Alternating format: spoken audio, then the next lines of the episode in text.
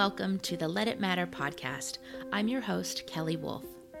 Here at Let It Matter, we seek to make space for and honor what matters to us as individuals, as communities, and as beloved children of God.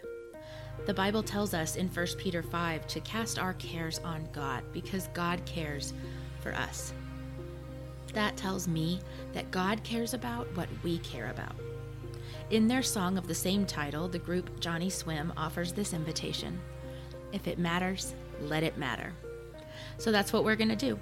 I invite you to join me for the next 30 to 45 minutes as we make space for, honor, celebrate, or lament, and as we name what matters. Okay, hello and welcome. I'm so thankful you're joining me for this episode. Today on the Let It Matter podcast, I am joined by one of my very favorite artists and iconographers, Kelly Latimore, to discuss the role of icons in spiritual formation and social dialogue. This was such a riveting, robust conversation that literally left me thinking about it for days after we recorded. I do want to tell you a quick story here by way of giving you a heads up and an apology for my audio quality in this interview. My apartment flooded on February 14th through a sort of freak accident where um, a pipe burst, and I was displaced for about three weeks, staying in a temporary apartment unit and then a hotel and at my parents' house. And um, it, things have just been crazy. I am just now back home and getting things organized and cleaned out and replaced and all that. So, I set all my podcast recording gear back up for the first time in over three weeks, just a few minutes before I recorded this conversation. Um, and one of my settings had messed up. So it used the built in microphone on my computer instead of my actual microphone. And so my audio picks up a lot of background noise and it doesn't sound great in this episode. Kelly's, um, Kelly Latimore's, sounds great. So I've done my best to edit this in a way where my audio is only heard where I'm when I'm actually talking. Um, but even then, it's not great. So I am so sorry. This will be actually the case in one more episode at the end of March. Uh, because I recorded them on the same day and didn't catch it. Um, but I promise to be more vigilant going forward, and I appreciate you bearing with me for these two episodes that I mentioned where my audio is sort of less than you've come to expect here. So, with that, before we dive in, let me introduce Kelly to you and we'll get started. Kelly Latimore is an artist and iconographer from St. Louis, Missouri. He started painting icons in 2010 while a member of the Common Friars, a small monastic farming community in Athens, Ohio. Latimore's icons often mix classic Orthodox iconographic, iconogra- iconographic, we'll go with that, iconographic imagery with figures representing the marginalized and the oppressed among us here and now. His icon, Refugees, La Sagrada Familia, in which the flight to Egypt is interpreted as Latinx immigrants crossing the desert, adorns the cover of Pope Francis's book, A Stranger and You Welcomed Me. Latimore has also created a diverse array of icons of unexpected saints, such as poet Mary Oliver, author James Baldwin, and TV host Mr. Rogers, and many, many more. Let's get into the show.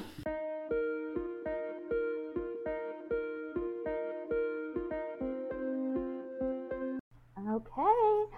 Kelly Latimore, thank you so, so much for joining me here on the Let It Matter podcast today.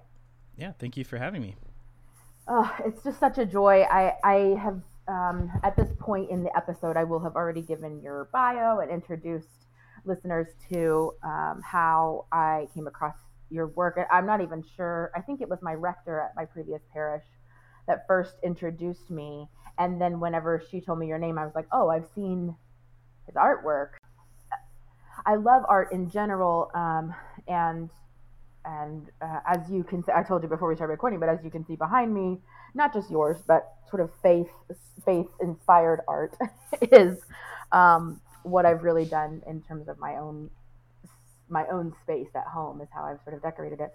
Uh, but yours, I, I don't know how to say it. It just the the way that you capture emotion, the way that you capture um, gentleness in particular. There's a there's a sort of severity sometimes to the the old school icons. Yes. Um, sure. In addition to other aspects, which we'll discuss, but the way that you capture compassion or gentleness or um, sorrow or bravery, this just the way that you capture emotion, I think, is really unique and particular to you. Um, and so I just I couldn't be more thrilled to to be talking to you today about this. Well, thanks for having me. Um, so let's start with a basic question for those who maybe don't know or aren't as familiar. What is an icon? Why is that different than a painting or an art, you know, regular artwork? Yeah. Well, icon literally just is Greek for the word image. So there's that.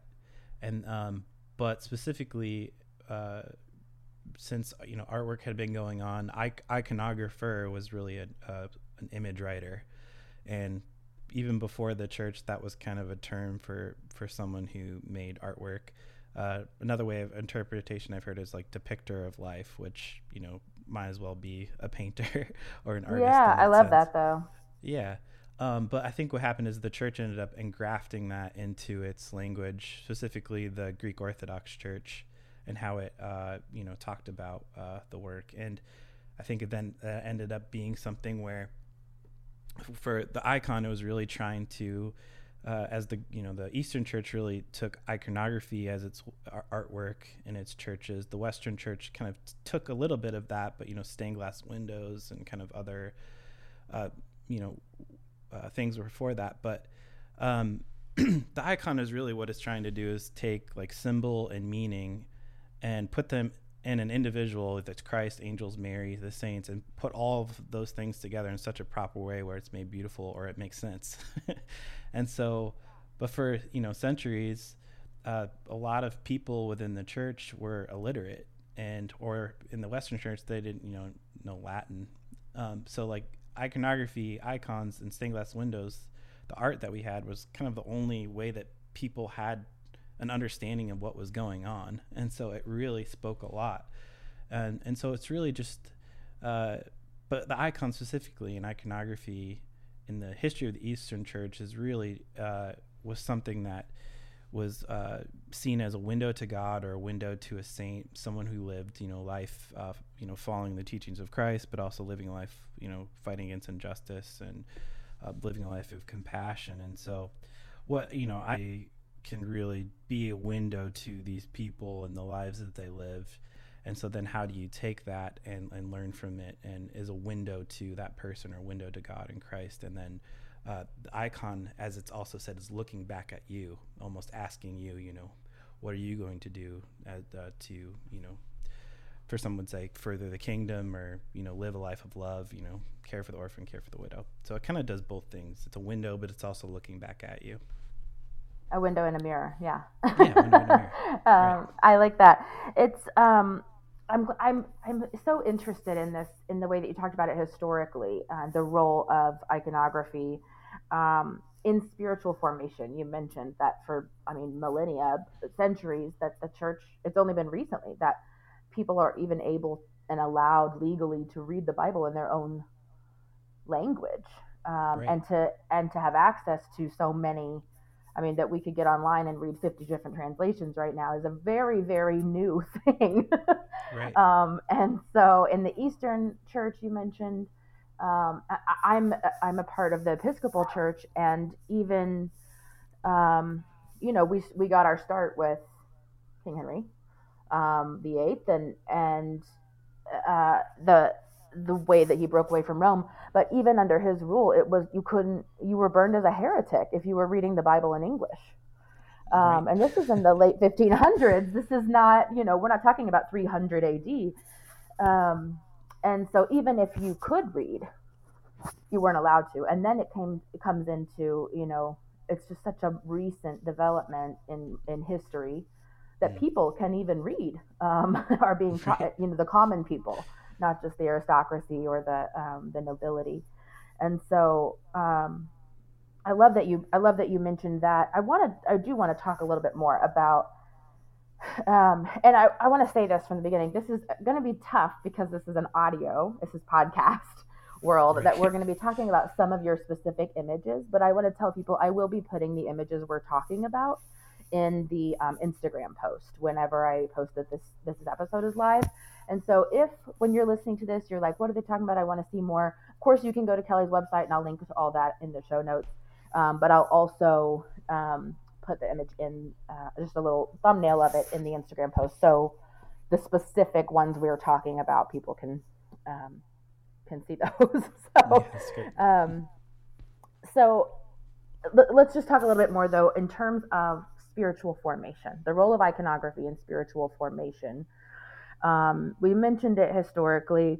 How how does it form us still today? I mean, now that people can read, they have the option to just read the Bible. But I find, um, particularly, I would, I mean, hasn't always been a part of my tradition. I'll say it that way. I grew up Church of Christ and then went to the Southern Baptist Church, and neither of those were super heavy. My my expressions of them, at least, were super heavy in the sacraments and artwork and and iconography. But the Episcopal Church still is, and so I wonder if you can talk to us about spiritual formation today through iconography. Yeah, of course. Well, for me, I actually grew up as a PK, a pastor's kid, in a small uh, Protestant denomination. My dad's still a pastor. Um, but my, really, my upbringing was the same thing. It was like we didn't have icons, we didn't have a lot of artwork there. But it was it was really um, looking back on it, was really a, a kind of a spirituality. It was about transcendence, like Jesus and I versus the world almost, which is like really damaging. And but it wasn't it, was, it wasn't until later um, I ended up join, joining a small monastic farming community, or it was a monastic community, but our main mission was the Good Earth Farm, where we grew food for food pantries, and um, it was doing that work and growing food alongside uh, strangers and uh, people who were actually in poverty and would come and volunteer with us, and and we had free meals and uh, Eucharist service during the week and all this stuff. That just that whole experience really kind of mo- brought me from transcendence to more so communion, engagement, embodiment. Um, that the way that we use things in the world is of the utmost spiritual significance. You know, that's that during that time I started iconography and this first icon that I original icon. I could go through kind of how I started, but I. That's what I was going to say. If you yeah. can back up a little bit, how did you discover that this is something a you were extremely talented at, but b um, that you had a particular point of vision for, or point of point of view for? Well, I had always been I've always been making art, portraits, landscapes, what have you. But while I was there, uh, one of our members of the community, Father Tom, asked me asked me if I had ever tried, and I hadn't. So I got really curious, and I just did what I got a bunch of books, and I did what all artists do, but iconography specifically, is I just started tracing like over the old images, and I did that for months, just you know, copying uh, scenes and saints and all this stuff and but then after a while, I was kind of reflecting on the work that we were doing, uh, farming, and something that my my best friend used to say all the time is, you know, we're growing food for food pantries and wanting to have a right relationship with the earth. How do we, um, as Jesus would say, consider the lilies of the field? So that became the focus of my first icon, and um, it's if you see it, it's not like a great icon. It's a good first try. Like Jesus is almost like surprised at the lilies in his hand, the way I paint it, and the lines are really shaky. Um, but more towards formation, I think, yeah, but more towards formation and your question, I think what it did is it showed me how, um, what's beautiful about it is the community, though, they embraced it. And because it was a part of our common experience and what we were doing, even though it was, you know, I say it wasn't a great uh, first icon, it was a good first try but it really showed me how art can be a placeholder for communities' thought, prayer, and most importantly, their action. And I think that's what um, icons are really doing is that when we're choosing to put a saint or a scene um, of a somebody or uh, you know a parable of Jesus depicted in art, you know all of these things, it's really saying something about what we as a community or as a person want to put in front of us. Um, and icons can you know, for us, you know, in our homes, we have the pictures of people that we love. We have art that we love that reminds us of something, music, a song that we want to play when, you know, we're in a particular mood. But for the church, the, uh, the sacred art for the church, I think that's a big question. Like, what is our artwork for? Is it for, is it glorified wallpaper? Or it can actually be something that teaches us how to see ourselves, each other, and God in new ways? And I think that that is really the work of formation and I think for me, I've really encountered a lot of in a lot of the communities that I've encountered, and I'm entering into this kind of holy pondering with them about what what they want to put in front of them, and um, and so therefore, icon iconography is a really beautiful in a beautiful way is a very communal art, which I like. Um, so I get to and I kind of enter into some of this kind of conversation about formation and and how they want to, you know, see each other. Um, and that really you gets mean into so like other. w- when you get a commission for example Right. like say from a church or from an organization you sort of the process you enter into with them is more than just what do you what image who do you want me to paint it's it's what do you want the image to reflect back to you and what do you want to put in front of yourself um, exactly. to form you. Is that what you're saying? Okay, that's beautiful. Yeah. I love that. Um, there's a few that I want to mention in this in this sort of part of the conversation. So first of all, you just posted this one on Instagram. The Good Shepherdess is, um, it- I cried the first time I saw it. I don't know how else to say. Um, having grown up in and been formed so deeply for 30 years by traditions where not only was God were God's pronouns he him and only he him um, the every spiritual leader I had or knew or was exposed to was male um, and so uh, whenever in 2019 I left the SBC and um, found myself in the Episcopal Church which was uh, which was a much longer process than it took that to say that sentence. I'll say it that way. Um, I found myself at a, at a parish with uh, a rector who the lead rector was Mother Catherine, and she has been she was so formative to me. I brought her this gift when she left the parish just recently, and um, because um, it just to me it's it it says so much about about women about women spiritual leaders about spiritual mothering the way in the image and you guys you can see this on instagram uh, the way she's holding the lamb um, that's so tender and so motherly and strong though and protective and there's all these things that i want in a rector and i want in a spiritual leader and i see reflected back to me. And also just like you said um, I take very seriously any type of platform or leadership or public ministry that I do in my writing, in podcasting, in social media, and um, the work I do for my diocese. Um, that that's what I want to reflect back as well. That's who I want to be, and um, and it sort of gave me, for all the lack of imagery I had through 30 years in my life of women shepherds. Um, I now have one I look at every day every Right. day, not just on Sundays or um, or when I go to church. And so, uh, the Good Shepherdess was one.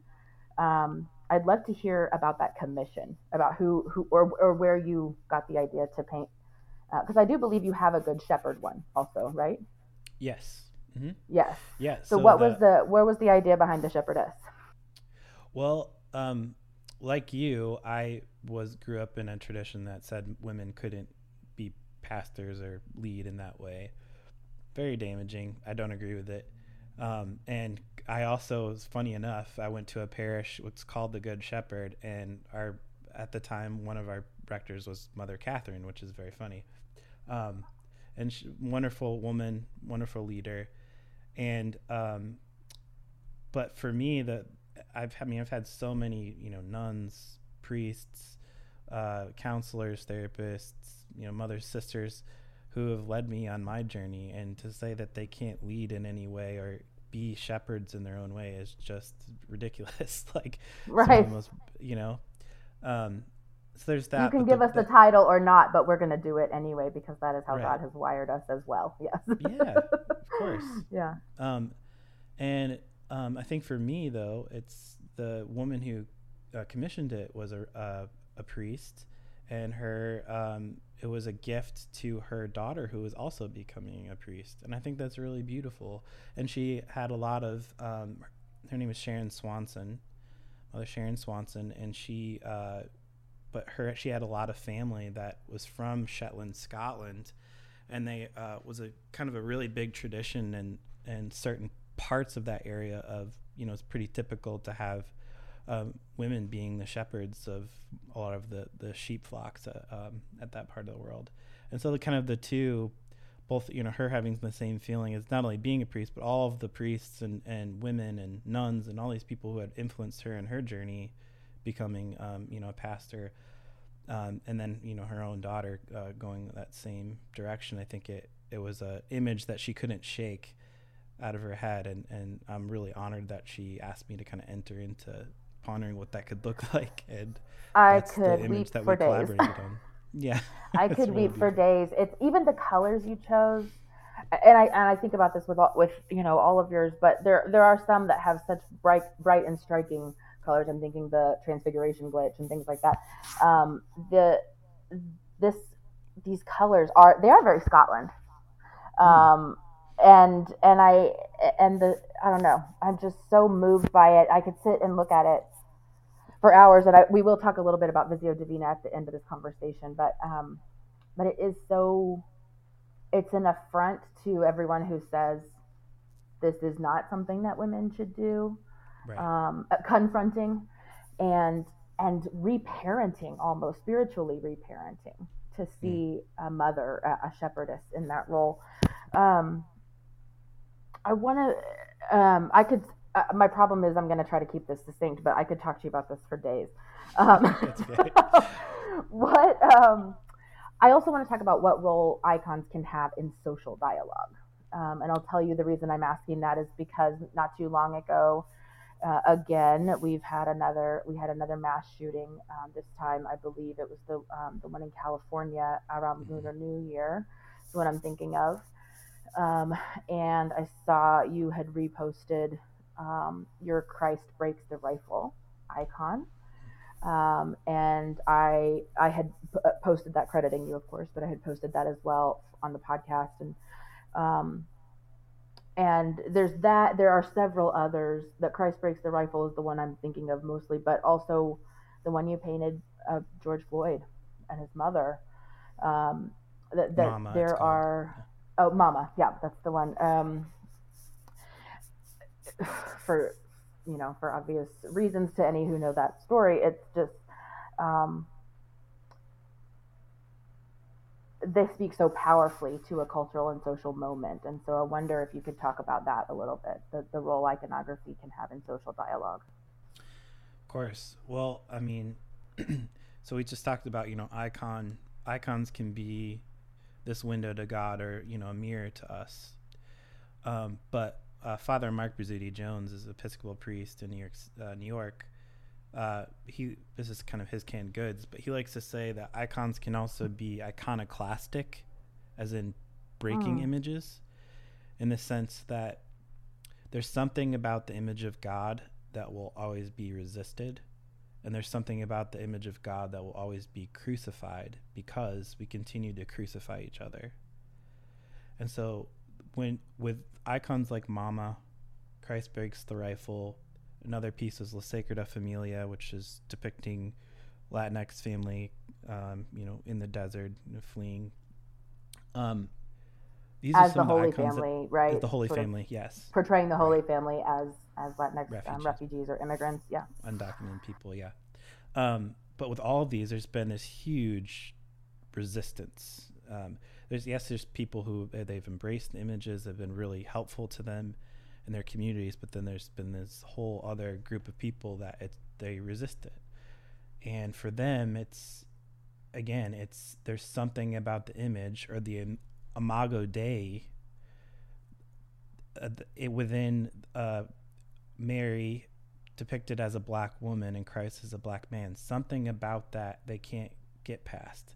So what that is, it's also a mirror though. It's something that's mirroring back on them.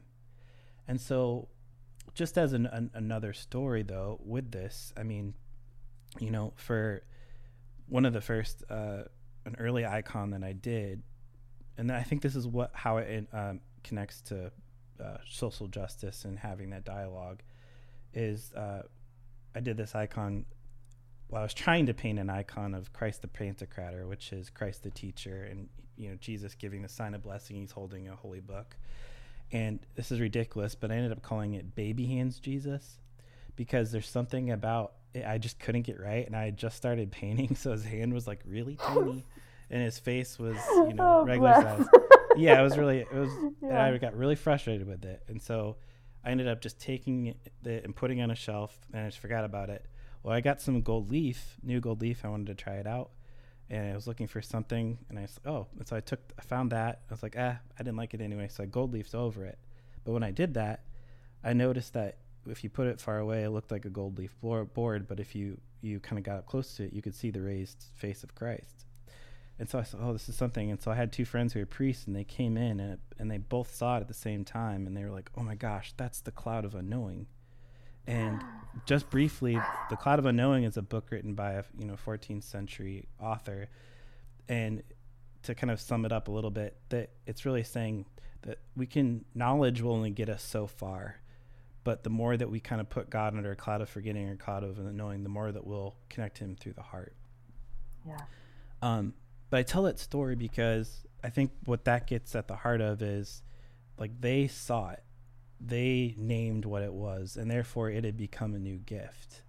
And so I think for us, and when we're really having a hard time with these images, some of these things we need each other to help us to see, like to name the racism that could be within ourselves, to name the ways that we're not loving our neighbor well or ourselves well, or you know caring for the poor, you know feeding the hungry, and um, and so I think that is really, and we have to kid ourselves. I mean, I grew up in a church. My dad was a pastor. We have to kid ourselves if everyone in, our congregation completely agrees or has the same life experience. You know, you got to be kidding Yeah. me.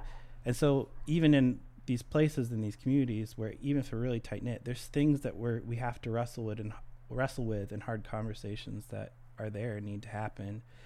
And it's my hope that you know images like Mama La Sagrada Familia and you know the Good Shepherdess, the Trinity that we painted can do that.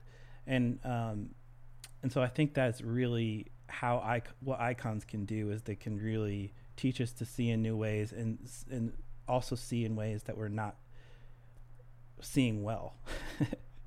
seeing in ways we're not seeing well, but yeah.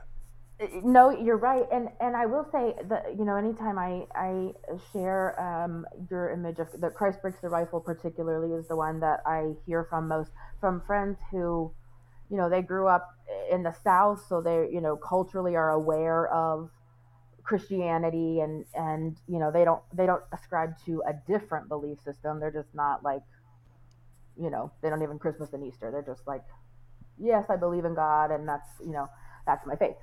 Um, but they have a lot of issues with Christianity, with with the uh, with the church, and I, I me too. um, Yeah. so, um, but that's who I hear from the most when I post something like that. It's like, yes, that's what I want to believe. Yeah. God is Well, can- like. That's what I, I can- want to believe. The church believes. Right. Yeah. You know what I'm Well, I saying? can say, it's too, it- just- it's yeah. No, I'm sorry. Go ahead. just to add, no, it's okay. Just to add on to that, I mean, I think when you have people that are resisting images or see like an image like you're saying, like Christ breaks the rifle, when they're resisting something, that there's something that they're they're trying to protect God in something or the God that they Yeah. built up in their head. But the thing Yep. is, is like God does God doesn't need protecting, and you can be pretty much sh- be sure that when you're trying to protect God, you're protecting your own idol or an idol, which is the exact opposite of an icon. And so again, these people who these people who are clinging with, you know, as they say, white knuckle grip on their guns, trying to Yeah. protect something. like yeah. There's something there that they, we so much of our country has made uh, an idol out of guns because they're more concerned about protecting guns than than children. And there's this whole, you know, guns in the country mean something completely different than guns in the city. And there's just so many hard conversations that that need to The happen. wildness you know. Yeah. yeah, and it, it I- can be really do- difficult. But I do think it's interesting because I hear I hear the pushback again. I'm in Texas. I mean, my goodness, the guns have more rights than the children. Um, but I also hear from people who normally aren't drawn to, you know, they don't normally respond to posts I make about spirituality or God or religion or faith. But those they they're drawn to, they're more drawn to a Jesus like that than they are um, a Jesus that usually they're confronted with by their friends or their you know their community or just being in the south um, which is you know uh, a, a god guns and glory kind of jesus you know right. um, and so and that's just a, an example but that is the one i've heard from most either with pushback or with it's such a compelling vision of jesus of god of justice of um, peace and safety um, that people who are even I would say nominal Christians or or wouldn't really call themselves Christians but wouldn't call themselves anything else um, are even more it's a it's a more compelling and, and I think that's you know I could write an essay about that about how Jesus you know how we will lay down our weapons and we will learn more no more but right. um, but the image is so striking and it's so you know it's it's also a mix of the modern and the historical because there weren't guns when Jesus was was walking this earth, you know. Um, and so it brings Jesus in the context of there were weapons, there was war, there was violence. Jesus suffered at the hands of people um, who were violent against him, but um, but to bring him into a modern context and say like these weapons of war, not just weapons in general and war in general, this in this context.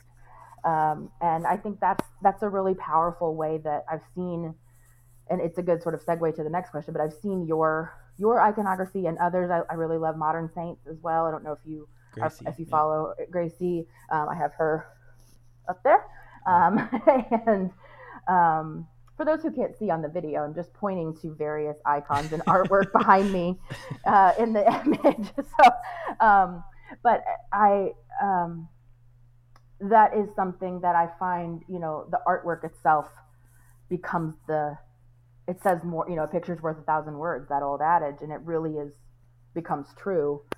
Um, one thing I love uh, about your icons is, and, and Gracie's as well, and, and others, but about yours is the representation of gender, of various ethnicities, of sexual orientations, of skin tones, etc.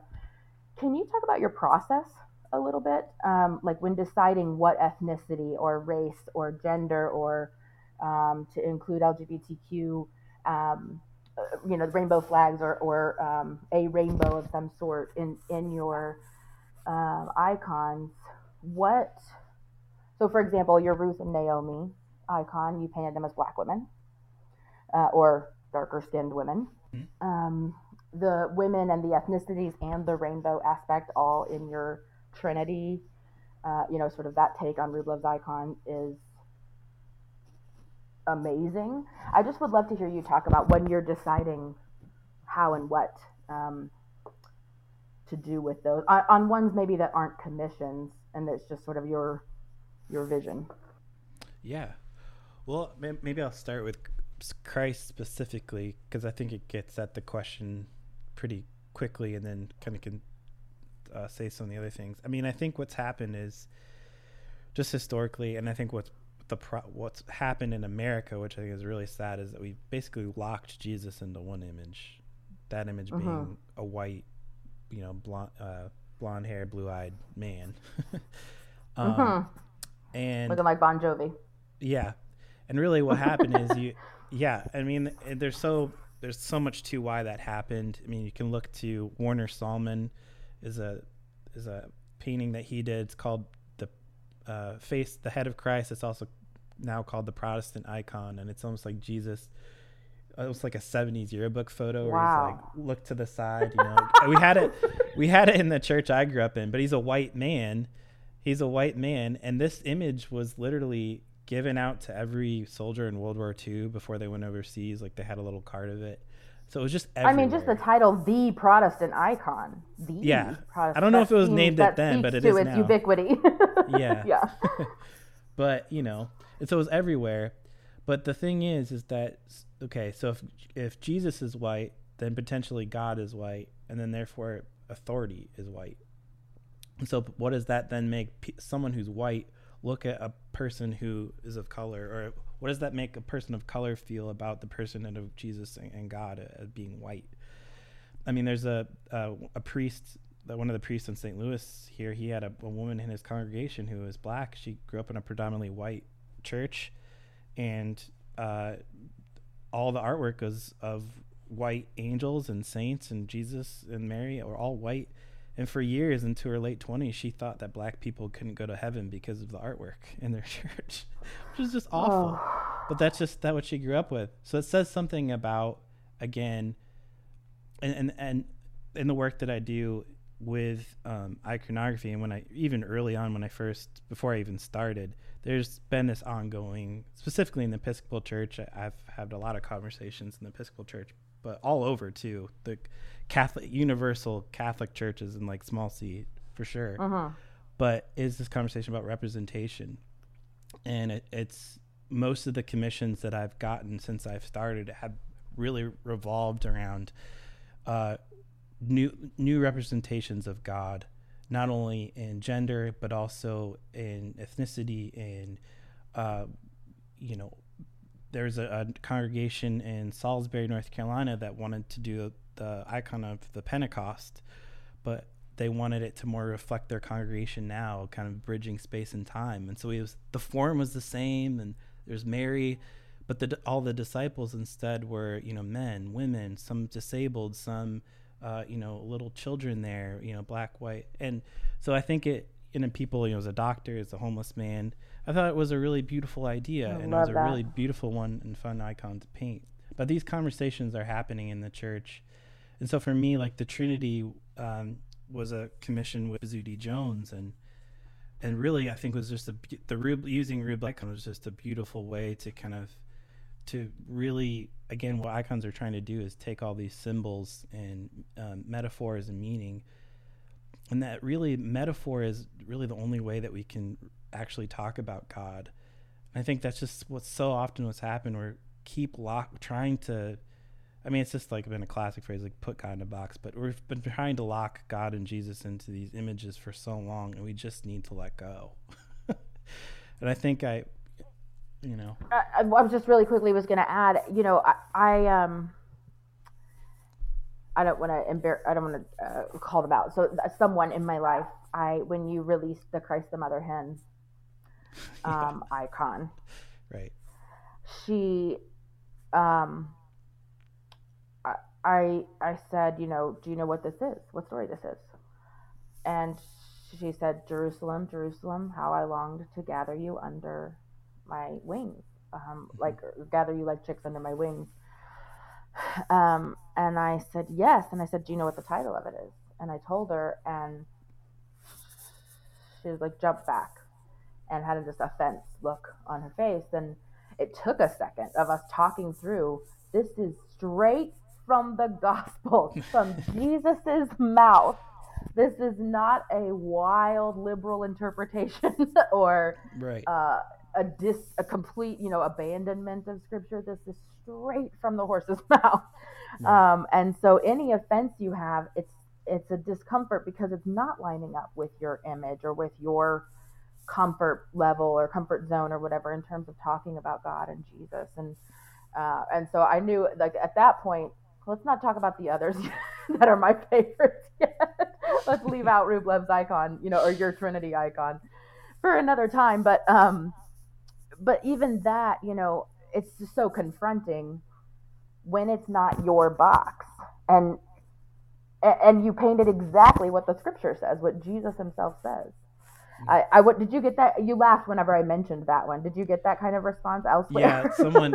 well, just because of other, you know, icons I've did. Some someone online mm-hmm. was like, "Oh, okay, so Jesus is a chicken now. Okay, great, yeah, whatever." You know, just like, and then, oh, then you have well, well then now. Yeah. So, but then you know you have these people online. So a few priests were like, well, actually, you know, Jesus, he he, it's a beautiful passage. He actually referred to himself in the feminine. It's a really beautiful thing, you know, and that that icon actually comes from uh, a mosaic that's in a, a church that's in the Mount of Olives there, and it's a kind of a my interpretation of the mosaic there, but you know, so it's been done before, but for some people, it's just they have such a hard time with some of these these metaphors and and symbols. But Jesus literally referred to himself. But we pick and choose our metaphors. Metaphor. We're okay with our fortress and right. our rock, and we're okay with a father.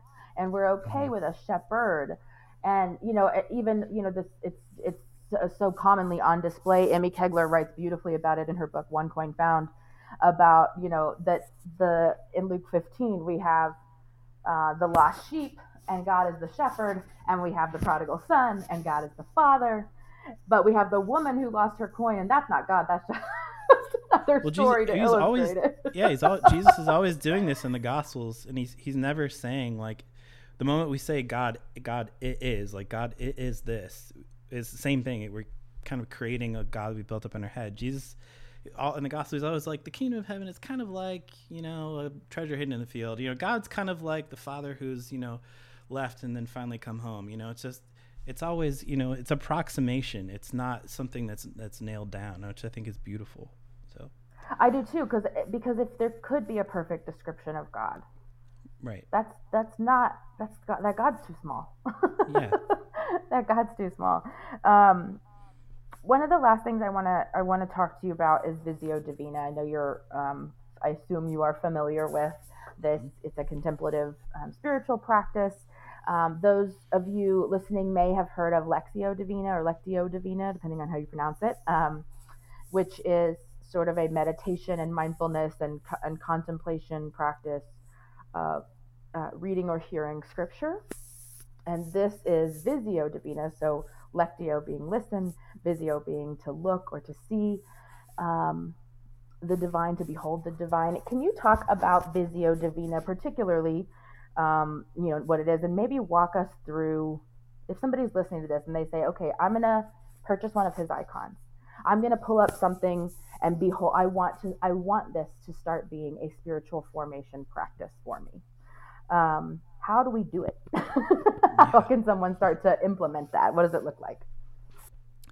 Well, I can just kind of suggest, I mean, what I think it's doing. I mean, Visio Divina, like vision of the divine, right? So I think for us and what, why it, it, it can, can be very important for us as individuals, but also us as people, is that in our time with social media, advertisements, all this stuff like we are constantly being inundated with images like all day. With you know uh, just it's constant you know. Tv we're driving down the road just you know billboards whatever. Like it's just constant. But specifically social media. And i think we we we've gotten to a point where we're so quick to speak into something before. And so i think that that is what hopefully icons can do but with the practice of visio divina it's really about the practice it's, it's about observing and not being so quick to speak into something but to really let it ruminate in your your mind. And so typically with visio divina it's um, taking an image or images but it's usually it's usually one image. And as a community reflecting on that and sometimes this is done with a leader sometimes it's done as, just as a group but uh, in certain formats it's maybe you're observing a piece so you're observing the good shepherdess behind you and uh-huh. yeah you know i happen to do okay. that or rublev's trinity you know uh-huh. rublev's trinity very famous icon and maybe one word strikes you you see something that's uh-huh. just like hands or table oh. you know and yeah. I'll share my example in Good Shepherdess is safe. Safe, the word sure. That yeah, that's beautiful. Yeah, and again, you just these things that kind of arise, and then maybe um, I've been in some beautiful versions where it was taking an image, uh, uh, Van Gogh's depiction of the prodigal son, and uh, which uh, Henri Nouwen, the theologian and author, really loved but just seeing that and maybe a story that came out of that and sharing that. And so but i think it what it's really trying to do is teach us how to observe and take the time to observe that it's not something that we have to be so quick into. And so yeah i encourage people that if there's you know especially during this time of lent like specific images that maybe you can put in front of you. And it doesn't even necessarily ha- have to be an icon I think for but for us, the learning how to observe is a I think a really important practice in just engaging with visual art. But there's been some beautiful uh, new. There's uh, a group in Cincinnati that's been doing Terra Divina, so really a practice of observing the land and nature. Um, there's Lectio Divina. Is it T E R R A? T E R R A. Yeah, not three R's. T E R R A. Yeah. Got it. Um, okay. right, but this wow. I think this. How do we, you know, see and new, uh, and be pay attention rightly? And I think really that's the work of not only being human but also of, of as an artist is I'm just trying to be more present, and it's work that we all all can do as we, you know, try to see God in our own backyards and you know if you're looking for jesus you know in some way go walk around your neighborhood you'll probably find him but the way that we observe art can just be another way to do that together.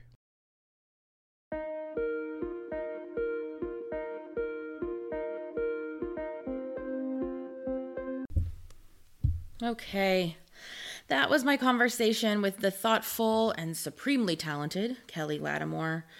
Make sure you also check out the Instagram post on the show account at Let It Matter Podcast to see all the images referenced in this conversation today.